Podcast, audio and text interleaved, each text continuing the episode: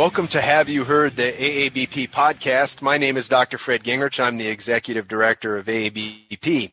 And today we have a very important topic, which was uh, initiated due to a conversation that was happening on AABPL about managing the balance of parenthood and bovine practice, something I think all of us as cattle veterinarians probably struggle with uh, at one point in time or another during our career. So today we have a couple of parents. Uh, we have Dr. Mark Hardesty and Dr. Amy Bartholomew. So Amy, we'll start with you. Go ahead and introduce yourself, please. I'm Amy Bartholomew. I'm part of a six vet uh, practice in northern Vermont. We do all large animals, but we're probably 70% dairy. Uh, I went to Bates College and graduated in 1988 and took a year off before I applied to vet school and went to the University of Pennsylvania as a mixed animal practitioner and graduated in 1993. And then I did an internship and a residency in field service at New Bolton mm-hmm. Center. And when I left there in 95, I got married and moved to Vermont and worked at a couple different private practices one was mixed, one was all large, and one was all small. And it was they were all part-time jobs equaling more than a full-time job because I was trying to get my loans down. And then uh, my husband Rick and I started Cold Hollow Vet Service in northern Vermont in 1999, and that's where I am now. And Mark, why don't you introduce uh, yourself, please? I'm an Ohio farm boy. Grew up on a small dairy. I have a bachelor's in dairy science, a master's in dairy nutrition and management, and a DVM, all from OSU. Graduated my DVM in 1988. I've never applied for a job. I bought the practice when I was a senior in vet school uh, with my wife. Uh, she was in her third year of practice. And uh, it's grown from a solo practice when we bought it now to eight doctors and three different clinics. It's always been a mixed practice. Um, it was 65% dairy and 20% swine, 15% pets when we bought it. Now it's 50% dairy, 50% pets. Of course, a lot larger than it was then. I do dairy, beef, and calves. Um, cows are my small animals. Yeah, and Mark is one of my mentors. He's uh, he's my uh, uh, been my lifeline on more than one occasion. And Mark, you're also uh, representing District Four in AABP. Uh, so thank you for your service to AABP.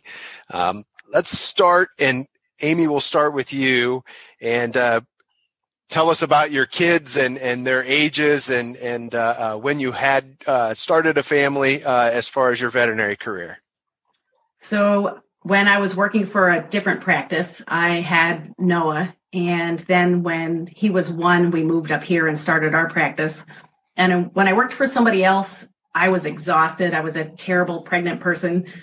and so I actually went on a percentage of gross where I didn't take any calls after three o'clock in the afternoon because I literally couldn't move. And so we did come to some kind of balance there at the practice where I could still work, but I wasn't dying. and then when we came up here, it was just Rick and I, and I had Emily within the first year, and then two years later, we had Travis. So we had three kids, and we didn't hire another vet until uh, when Travis was born. So it was just us with the three little guys in the beginning. Yeah. And you want to know about them now? Sure. Sure. So now Noah is 22 and he's a welder, and Emily is in college. Um, she lives in an apartment in central Vermont. And then our youngest, Travis, just flew out to Hawaii for helicopter pilot school. Fantastic. And Mark, how about you? Um, our oldest daughter, Megan, was born in our fourth year of owning the practice. Uh, kind of amazingly, it was exactly nine months after our first associate had a weekend on call. Um, she's now 29 and she's married to a farmer and he also does uh, high level maintenance in a factory where he fixes the presses. And uh, she's a food scientist for a major food supplier. They have two children a son that's almost four, acts like he's 12 or 15, and a daughter that's almost two. And then we were very surprised that 19 months after the first one was born, we had our second daughter, and she's now 27. She works in administration at Ohio State, and her husband is in management at a garage door manufacturer. And they live about 60 miles away and have a daughter almost two. I forgot to mention that our oldest daughter, Megan, uh, lives about 20 miles from us. and uh, you know, right in the middle of the practice area, actually. And uh, Molly is the name of our second daughter. Great, great. And uh, let's talk a little bit about you know how your practices have changed uh, and and how your role in the practice has changed and maybe did those changes um, have any positive or negative effects on your parenting role? Mark we'll start with you on this one. Okay um, when our children were born and when they were small my practice was all local dairy farmers.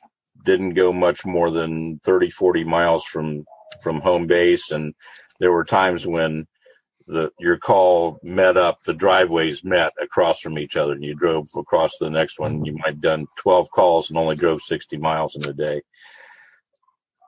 My wife's swine practice at the time when they were small covered all of ohio some in indiana and a little bit of pennsylvania and she also had a university appointment at the university of illinois. So that made some challenges for me um, at that time. Um, is that she'd be gone and I'd have kids and I was most of that time there were four of us as doctors, but sometimes there were only two, my wife and I. And so I'd have a call and we just had to go. Um, we still have a local dairy component that's pretty significant, but we have a lot of practice. Probably two thirds of our dairy practice is an hour to three hours away. Uh, tomorrow morning, I'm leaving at five to go three and a half hours away to spend a whole day consulting on one farm. Um, it'd be very difficult to do what I did in the practice we have now because it was pretty common when our our girls were preschool for me to stop home for lunch. Uh, you're not going to do that when you're an hour away. So I was I was fortunate that my timing at least worked out that way. Um, I was almost always home at six thirty to relieve our nanny and depending on which time period we're talking about, we did did supper, uh, barn chores, and homework. Um, sometimes the nanny made supper. Sometimes that was my deal. Um, one thing I did notice is when you fix supper after you've worked all day, you tend to eat the whole time you're making supper, and then you made supper, so you have to eat supper. Um, but uh, that's just a, a, personal challenge when you're putting in long days. Um, um, my daughters describe me as always being tired. I think that's probably true. Um, my wife oftentimes would leave early in the morning and drive across the state. And then the way that works is you go to the farrowing operation and then all the different finishers that were associated with it. So she wouldn't get home till two in the morning. Um, that put a lot of childcare on me and meal prep as well. Um, I think our doctors now have a lot more regular hours where they may be leaving at 4.30 in the morning for a big herd check, but they're done at 3. And they can kind of count on they're not going to work after 5 almost at all unless that's the night they happen to be on call. Yeah, really uh, uh, almost a, a, reverse role uh, from tradition, right, Mark, where you were doing that and, and, and, and uh, your wife was was on the road. Amy, how what are some changes that occurred over your career so far, and how did that impact your role as a parent? Well, it's just like Mark's practice, where we started off in a fairly small area, and now we'll drive, you know, an hour and a half to a call. And so early on, when the kids were little and in daycare, you could stop in and pick them up and take them to your next call if you were running behind, or you know, one of us was probably finished before the other. But now you're so far away, even if you're done when daycare closes, you're not anywhere near it. So for us, um, owning the practice and having the right people on staff was so important to us. Um, we added an office manager just after Emily was born and an on-road assistant, and these employees were like family to us. They would help out with the kids. Our office manager at the time also had three kids, and they were at the same take care. And probably once a week, she ended up picking them up, bringing them to her house. She'd feed them dinner, you know, and then whichever one of us, Rick or I, were free, we'd go and pick them up and bring them home. And we could have never made it through those first early years without her. I mean, she was just invaluable. Um, and we've had our current office manager with us in Enosburg for 13 years. And when I interviewed for her position, I told everyone that came, this is not just an office job. You know, it was in the house at the time the practice was and the kids were still small. And I said, you know, you're going to be part of the family and you can bring your kids here when they're sick and home from school or a little bit on vacations. And the same thing goes for when our kids are sick, they might be home with you. And uh, it's kind of a win win situation for us. And again, I don't know how I could have done it without her because you get thrown curveballs all the time where a kid's sick, but you're supposed to be someplace. And she was really willing to help us out. Um, and I think early on in the practice, it was more like a family. And partly that was probably because it was in the house. Um, but now we've grown to six vets. We have a satellite clinic and we drive far, and it doesn't have that same feel. Uh, we're on call less than we were before, but I think the time that I would have spent working out on the road, I'm now managing people. So it's completely different. I might be home, but I'm not still at the house. You know, the office is behind the house now in an apartment, but uh, which is nice because you can have somebody bring a goat by and you can start dinner and then get do the goat kidding and go back and finish dinner. Um, so I think for our family, having it in the house and being owners really helped our family. Um, and the kids, I asked them before this podcast, you know, what did they like? And they said, oh, we really liked having Casey there, you know, because even if you weren't home, we could, you know, ask her a question or she could help us open a jar or, you know, whatever. So, um, you know, I think for us, the practice has changed where it's not that same kind of family feeling. Um, and the kids are older now, but really those early years, we had to have the right people on staff in order for it to work. Yeah, and I I remember those times uh, when I was in practice and and had a young family.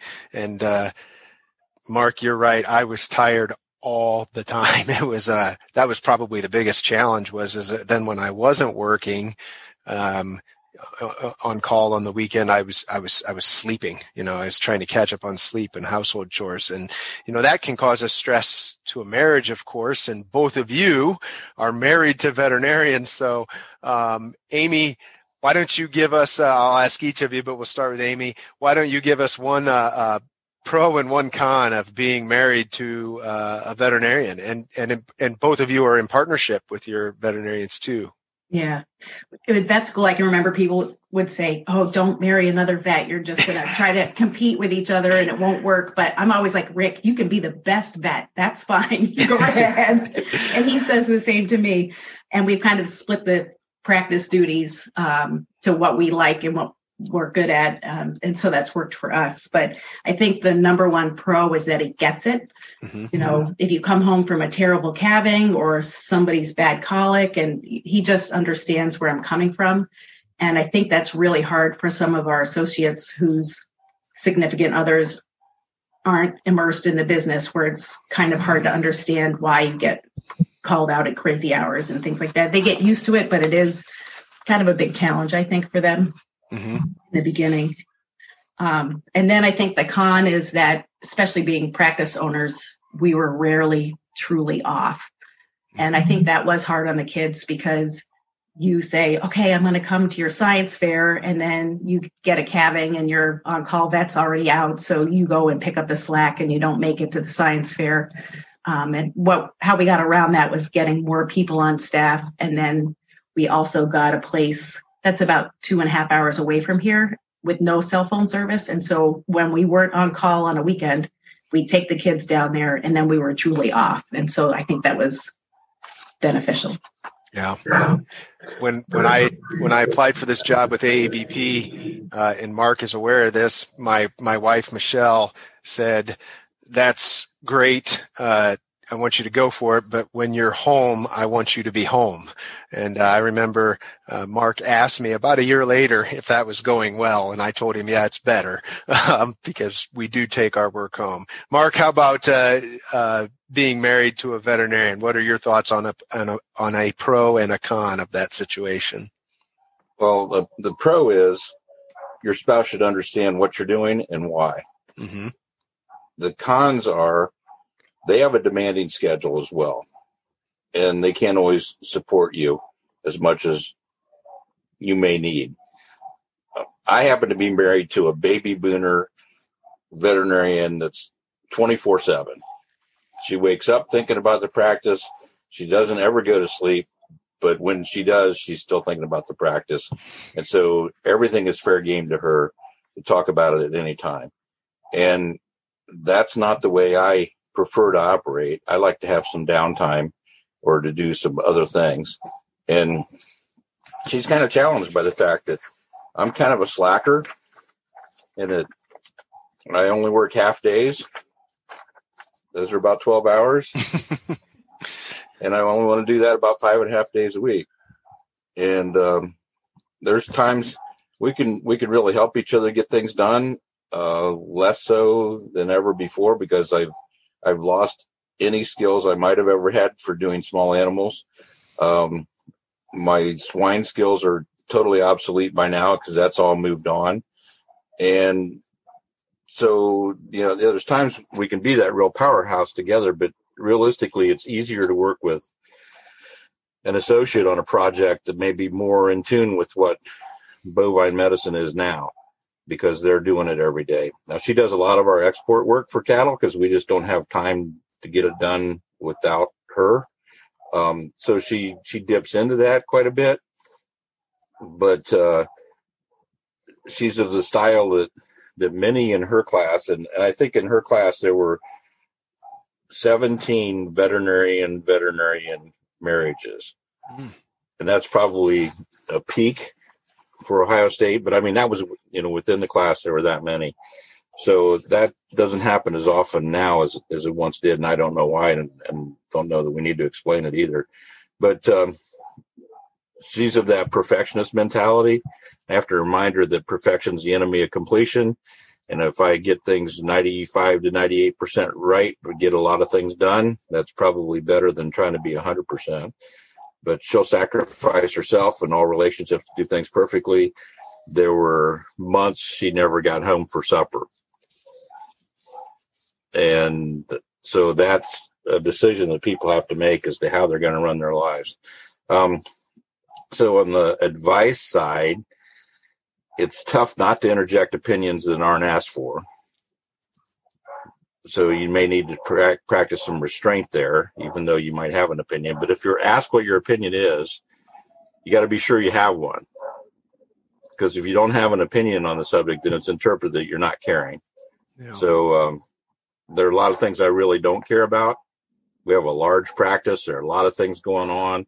I care about the people that work there, but I really don't care what the protocol is for cleaning the kennel as long as we don't have a kennel cough or parvo outbreak or whatever other diseases dogs get. oh, that's that's so true. You know, Mark, we've talked amongst AABP uh, many times about you know the the challenges in rural practice and the fact that we lose a lot of our um, our new grads they leave rural practice. And you know every year i would ask my associates during the review what don't you like about your job? And for 20 years they all said the same thing being on call emergencies. So um, i know my practice was probably not unique. It, it's probably the same as most practices where the number of emergencies we've done at least in dairy and all of us here are primarily dairy uh, the number of emergencies uh, declined a lot. And so, what are some ideas, Mark, that uh, we can make emergencies more manageable for for our rural uh, practitioner members? Well, the the thing that's made a difference for us is all the training we did in prevention and all the prevention things that we do.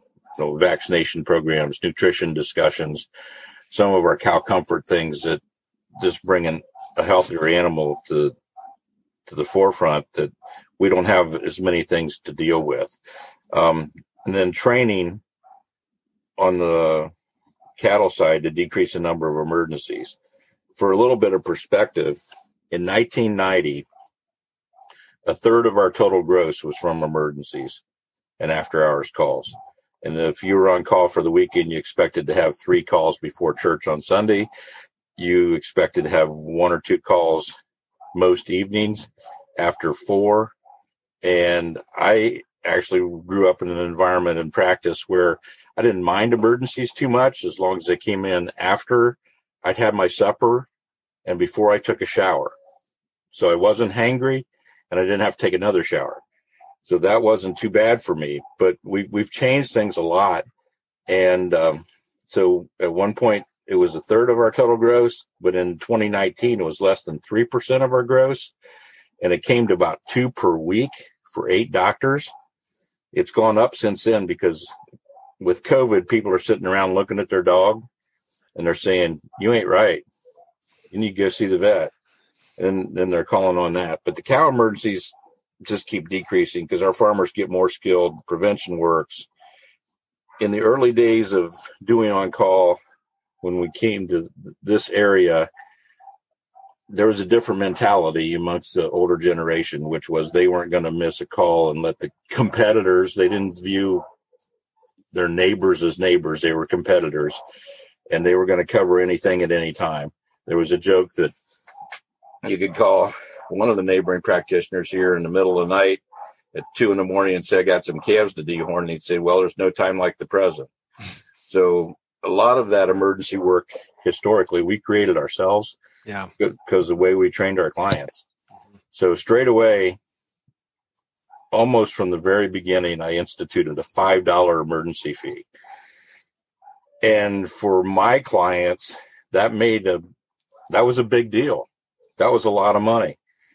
And uh, I can remember sitting in a bar at ABP, believe it or not, and there there are three of us there, and uh, Mark Armfeld, who was a neighbor to you in practice, made the comment. He said, "A fifty dollar emergency fee really makes a difference."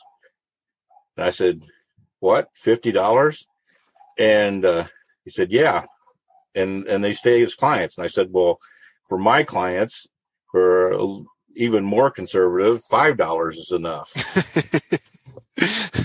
And Greg Crosley was sitting there at the table and he says, For my clients, the Dutch immigrants, 25 cents is enough. Make them not call for an emergency when they don't really need to. So we, we've had that um, that transition. So the emergency fees are a big deal and need to do them straight away. And and then training is just how to find a sick cow before 4 p.m. And um, people are doing that now. When we do emergencies, it's always been I do the cows and Mitch does the pets. There's hardly ever any hog emergencies anymore. At one time there were when a finisher barn was going down with with PRRS or whatever other the TGE at one time and the diseases like that where lots of them were dying. But it's pretty rare to have now we have these show pig people. You have to pull pull pigs. Now that's that's a exercise in frustration. but uh so if I got a call and she was seeing a pet emergency, I'd, I'd bring the girls when they were little to the clinic and she'd take care of them there and I'd go on my call. We lived across the street in those days. After we moved to the farm, which moving the farm was an exercise in uh, sanity because when we lived across the street from the clinic, you could sit at the kitchen table, look out the front window and see the parking lot. And you knew every farmer's truck so then you come back to the clinic and ask, you know, what's going on. If you can't see it, you don't have to deal with it. So don't live across the street from the clinic. just, just, number two, don't do that. Um, most of the time we were at the farm, or at least half the time, the girls were big enough to stay at home on their own. There are times when the girls went on emergency with me. I had two car seats in my truck for for years. Um, sometimes you just had to go. The girl so growing the practice was really the major part of reducing our emergency challenges. Um, we could arrange for associates to be on call when my wife was away. And um, it also helped the associates because they went from being on call half the time to one day a week and every sixth weekend. Um, our daughter started working at the clinic for pay when they were 14 because nobody else would hire them. They had too many activities and it couldn't make anybody any real schedule. But the really big plus is by going on calls and being part of that and then working at the clinic, they know what we do and why. And they could probably still step in to many of the rules because they grew up in it Actually, one of our daughters did that in the last year on a Saturday. So um, emergencies are part of the deal. We can minimize the challenge with that. A lot of that happens with practice growth and training of the clients. Yeah, I have I have such fond memories of of taking some of my kids on on calls and and having them watch me deliver calves and uh, car seats in the truck. Uh, you know, I, that those are good memories uh, for me, um, even though uh, it was highly stressful while it was happening. Um, Amy, let's let's talk about uh, where you found support. Um, you know, especially when your kids were young. You mentioned that you know you had your your office staff help. Did you have any other forms of support uh, with with your children? Well, early on, we didn't have any family members here. Mm-hmm. Um, and so we really had to rely on the community. And when you have three kids, they're in activities, and then you find other moms that also have multiple kids.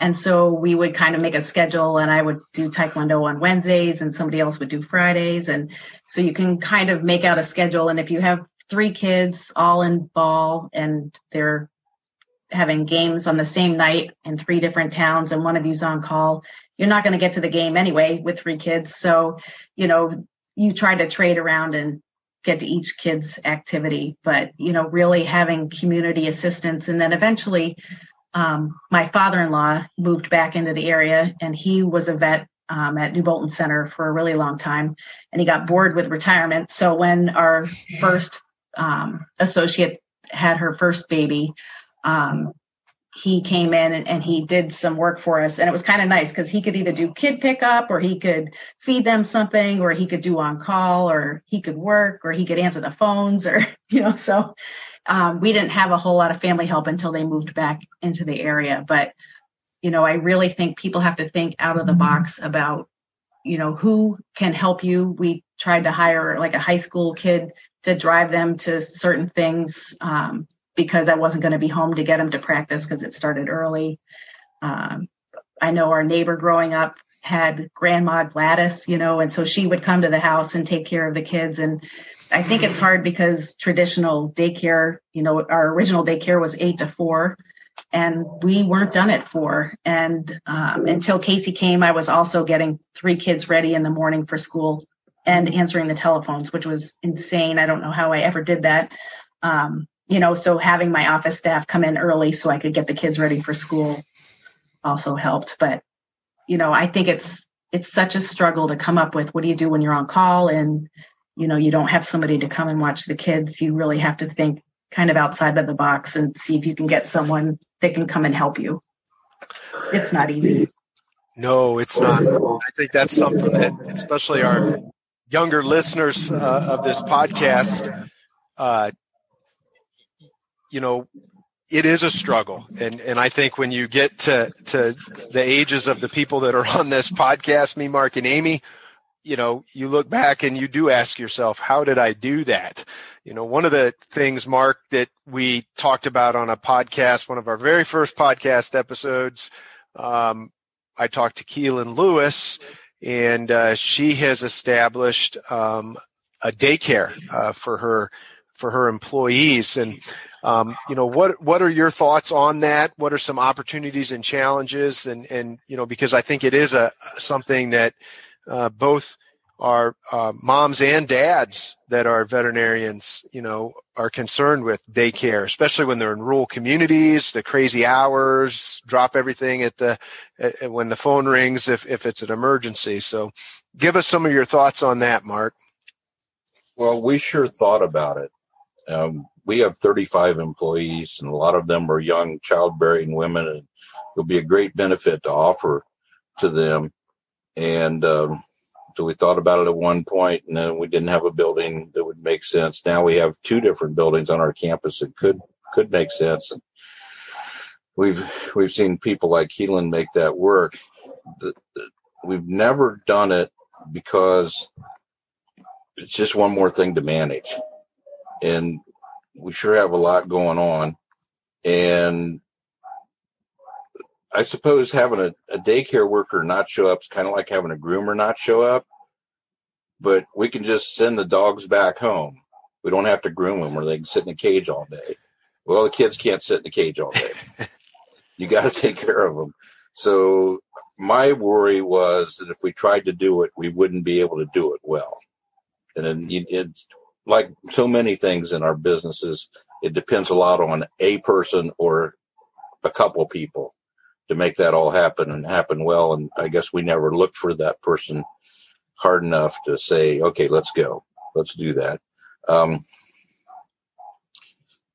and then how it's like some of the other benefits we give, like some forms of insurance, is some people need it and some people don't. And how do you uh, reconcile that with the people that don't need that benefit?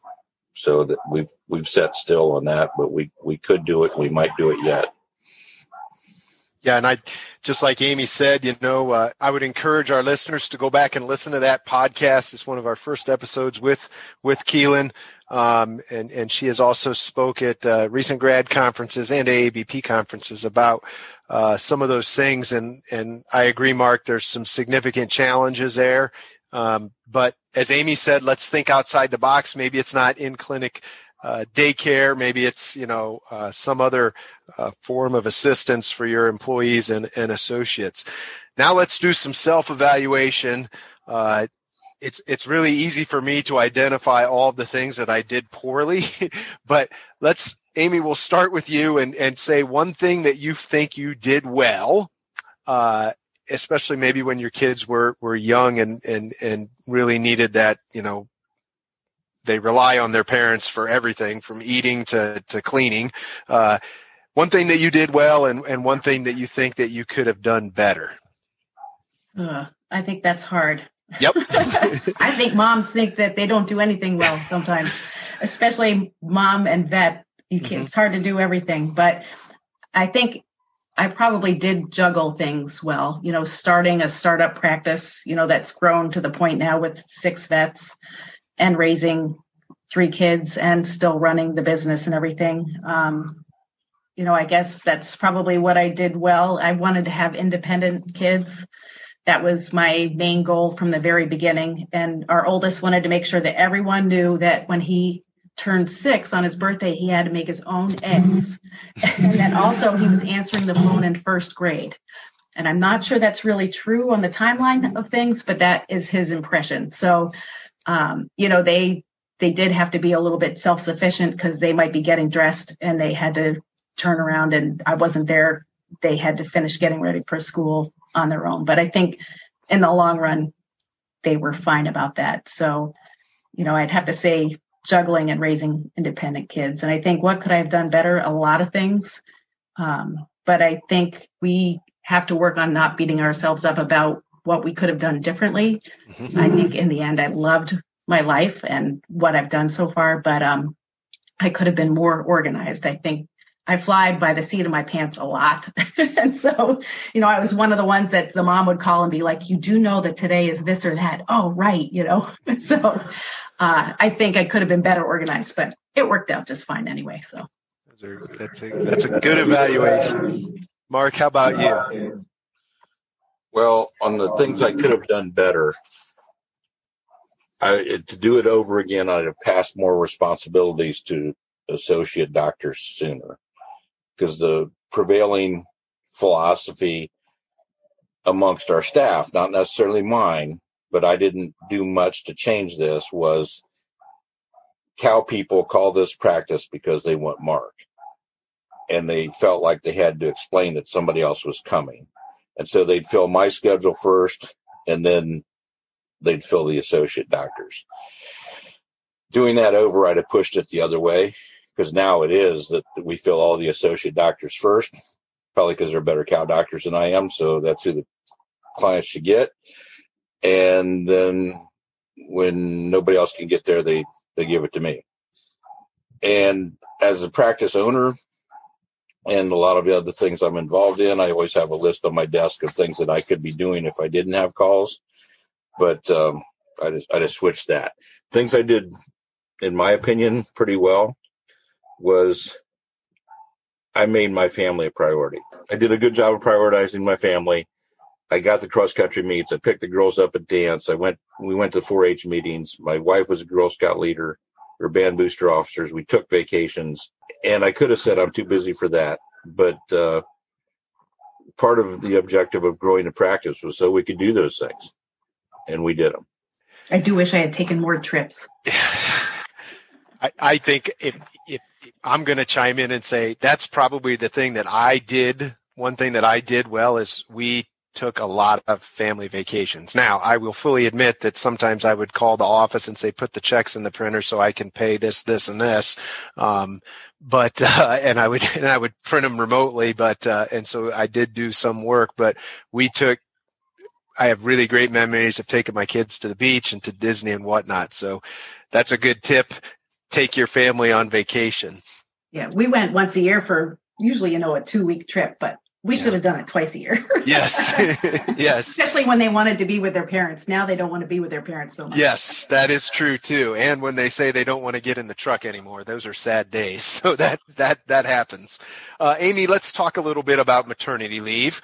Um, and and how did you manage that? How did you manage your maternity leave? How did you manage um, you know during your pregnancy?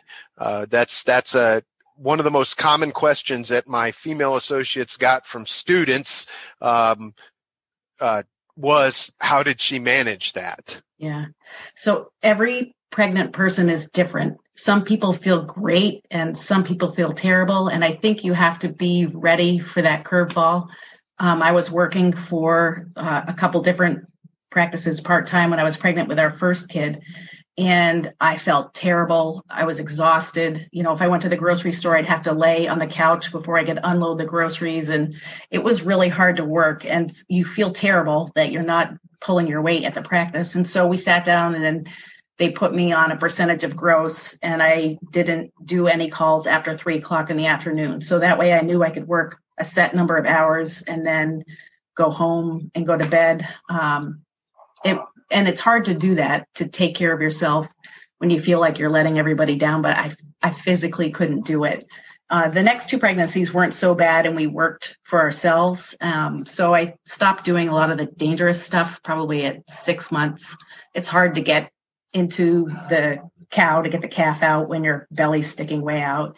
And to be honest i think it was actually easier when i was pregnant than when i had a pregnant associate because all I did was worry about her safety and the baby's safety.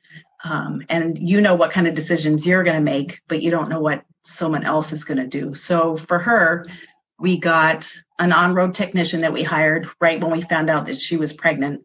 And this person would ride with her. And, you know, if the horse was behaving badly, she would do the IV um, sedative. She was a licensed tech. And, uh, you know, if the cow was crazy and hard to catch, she would help her catch the cow and so that at least gave me some peace of mind that you know somebody was out there looking out for her. But um, you know i think it large animal was probably easier than small animal which does not sound like what most people would think. But small animal you're on your feet for 12 hours straight. And at least large animal you're in the truck you get to sit down.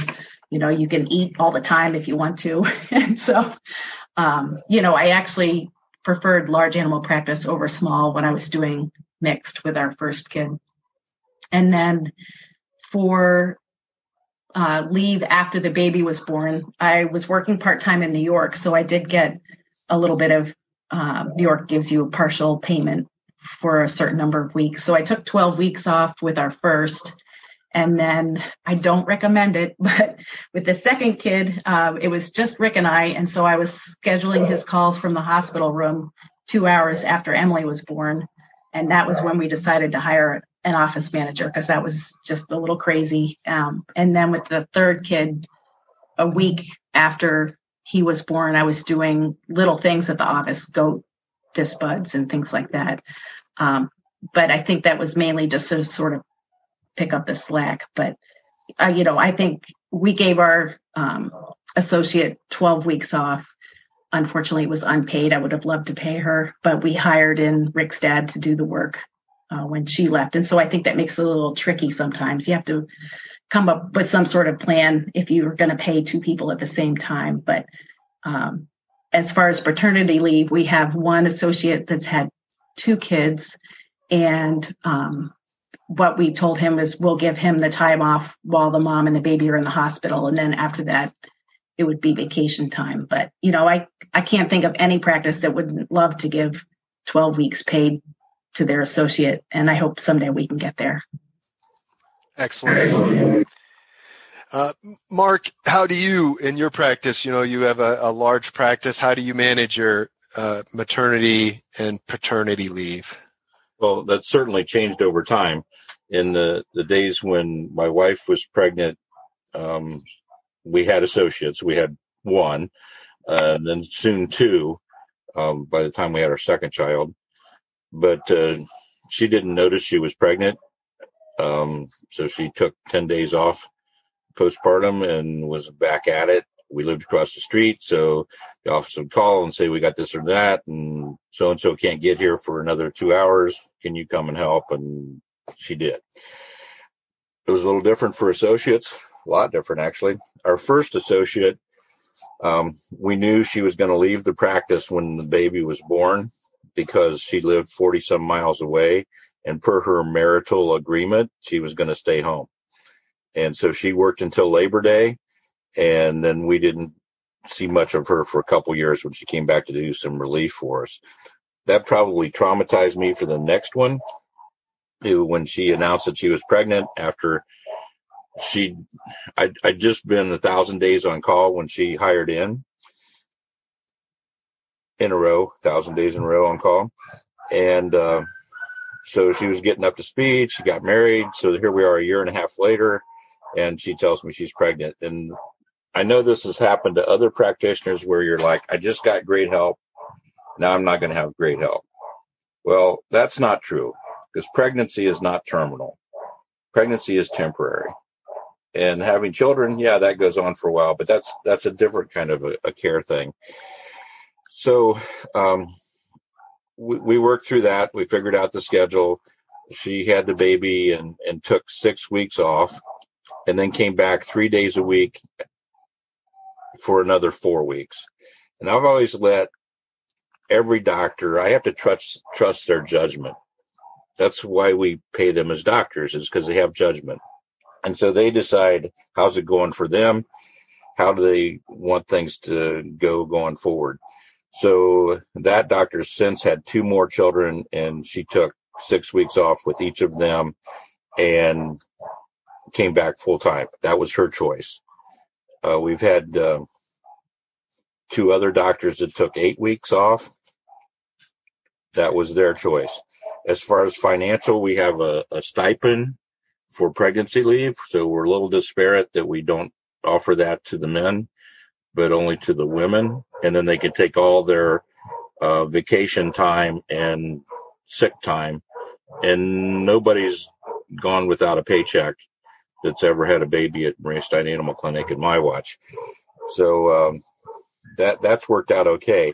I think what is maybe even more. Uh, oh, let me cover paternity, and then we'll talk about something that's more important yet than than uh, um, than time off. Paternity, uh, we've had um, one man that uh, adopted some children and had a baby both, and he took a week off each time that happened.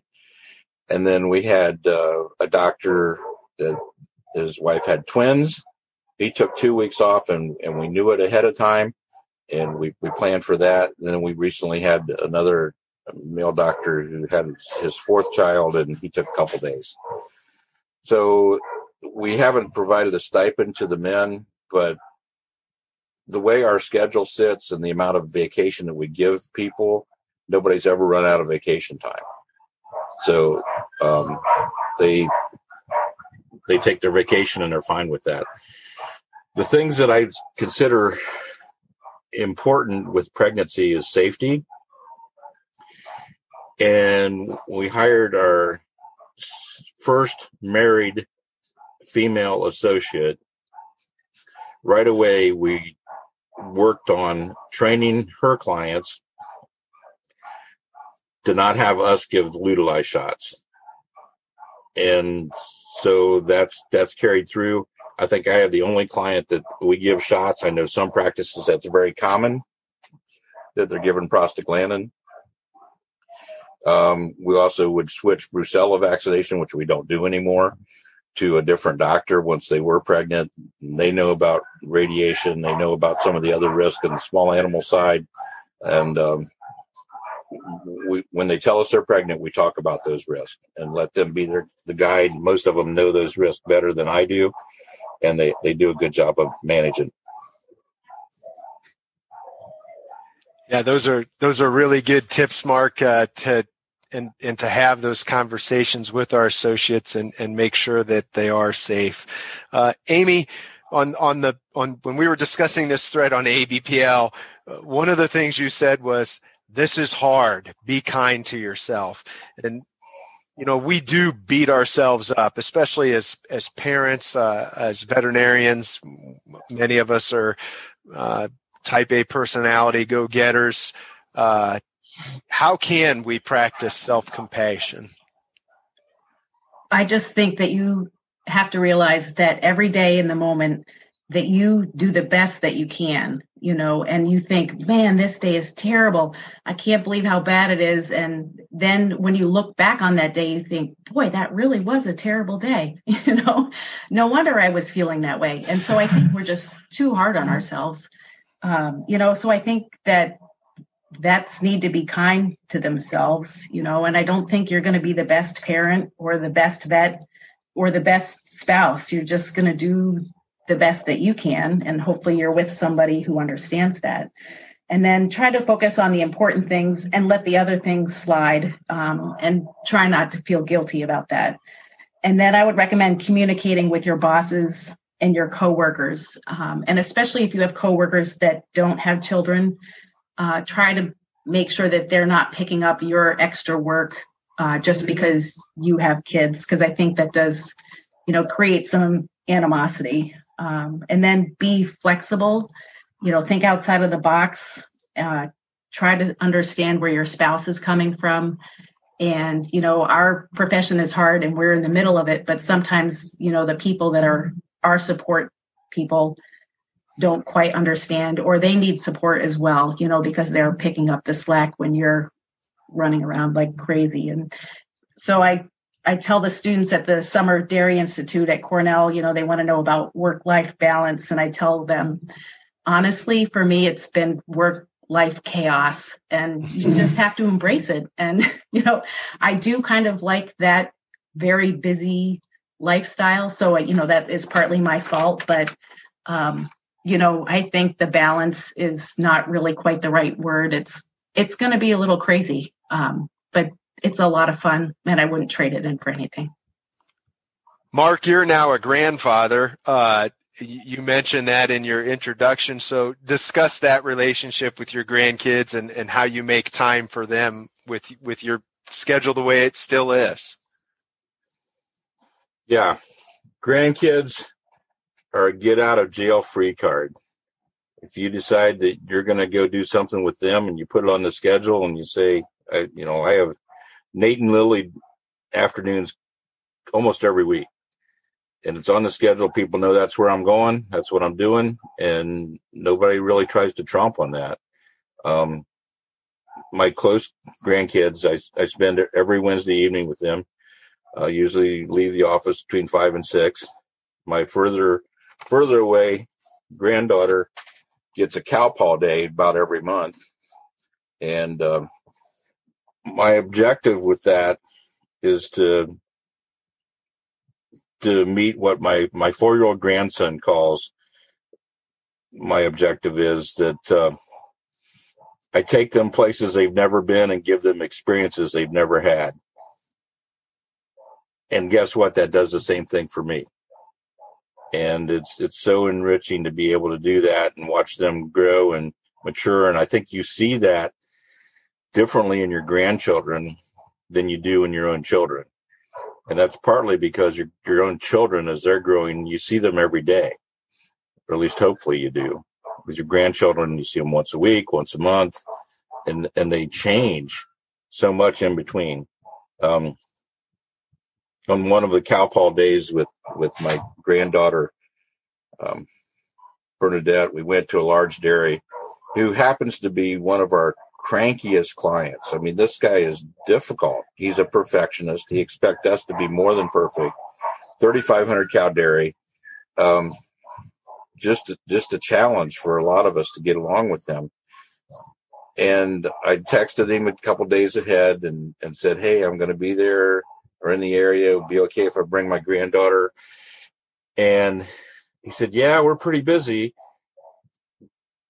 I pulled in. He runs out to the truck. I took her out of the car seat and he grabbed her and took off with her to see the calves.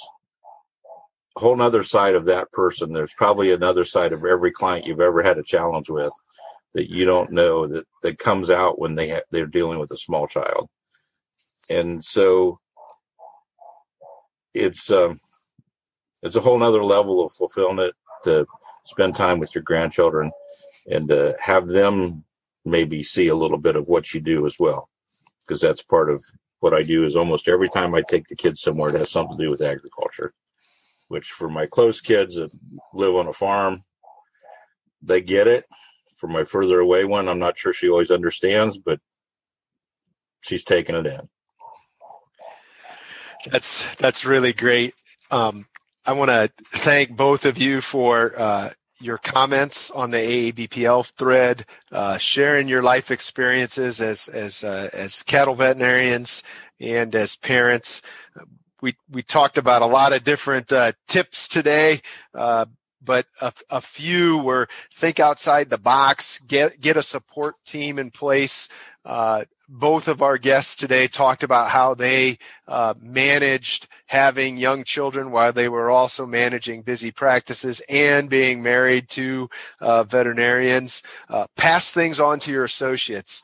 I'm, I'm, guilty of that. Mark mentioned that. I was guilty of that. Uh, it's one of our jobs is to find our replacements and and so training your associates to do some of those things and allowing them to do it will free up more time for you. Train clients. One of the things I did in practice was we had a producer meeting every year and during that meeting, oftentimes we would be training them to do things which does decrease your emergencies, such as having a calving school or something like that.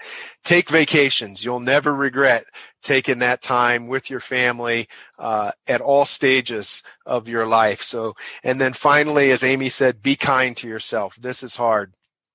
Uh, Liz Brock, our director from District 1, uh, suggested this podcast. And one of the things she said when she spoke at the St. Louis Recent Grad Conference this year was, we would never be friends with someone that talks to us like we sometimes talk to ourselves. And I wrote that down when she said that, and it is so true. So be kind to yourself, be a friend to yourself. This is hard. Nobody's perfect, and just uh, celebrate those those good days and good times within each day. Mark and Amy, thank you so much for participating in our podcast. Thank you, Fred. Thank you, Fred.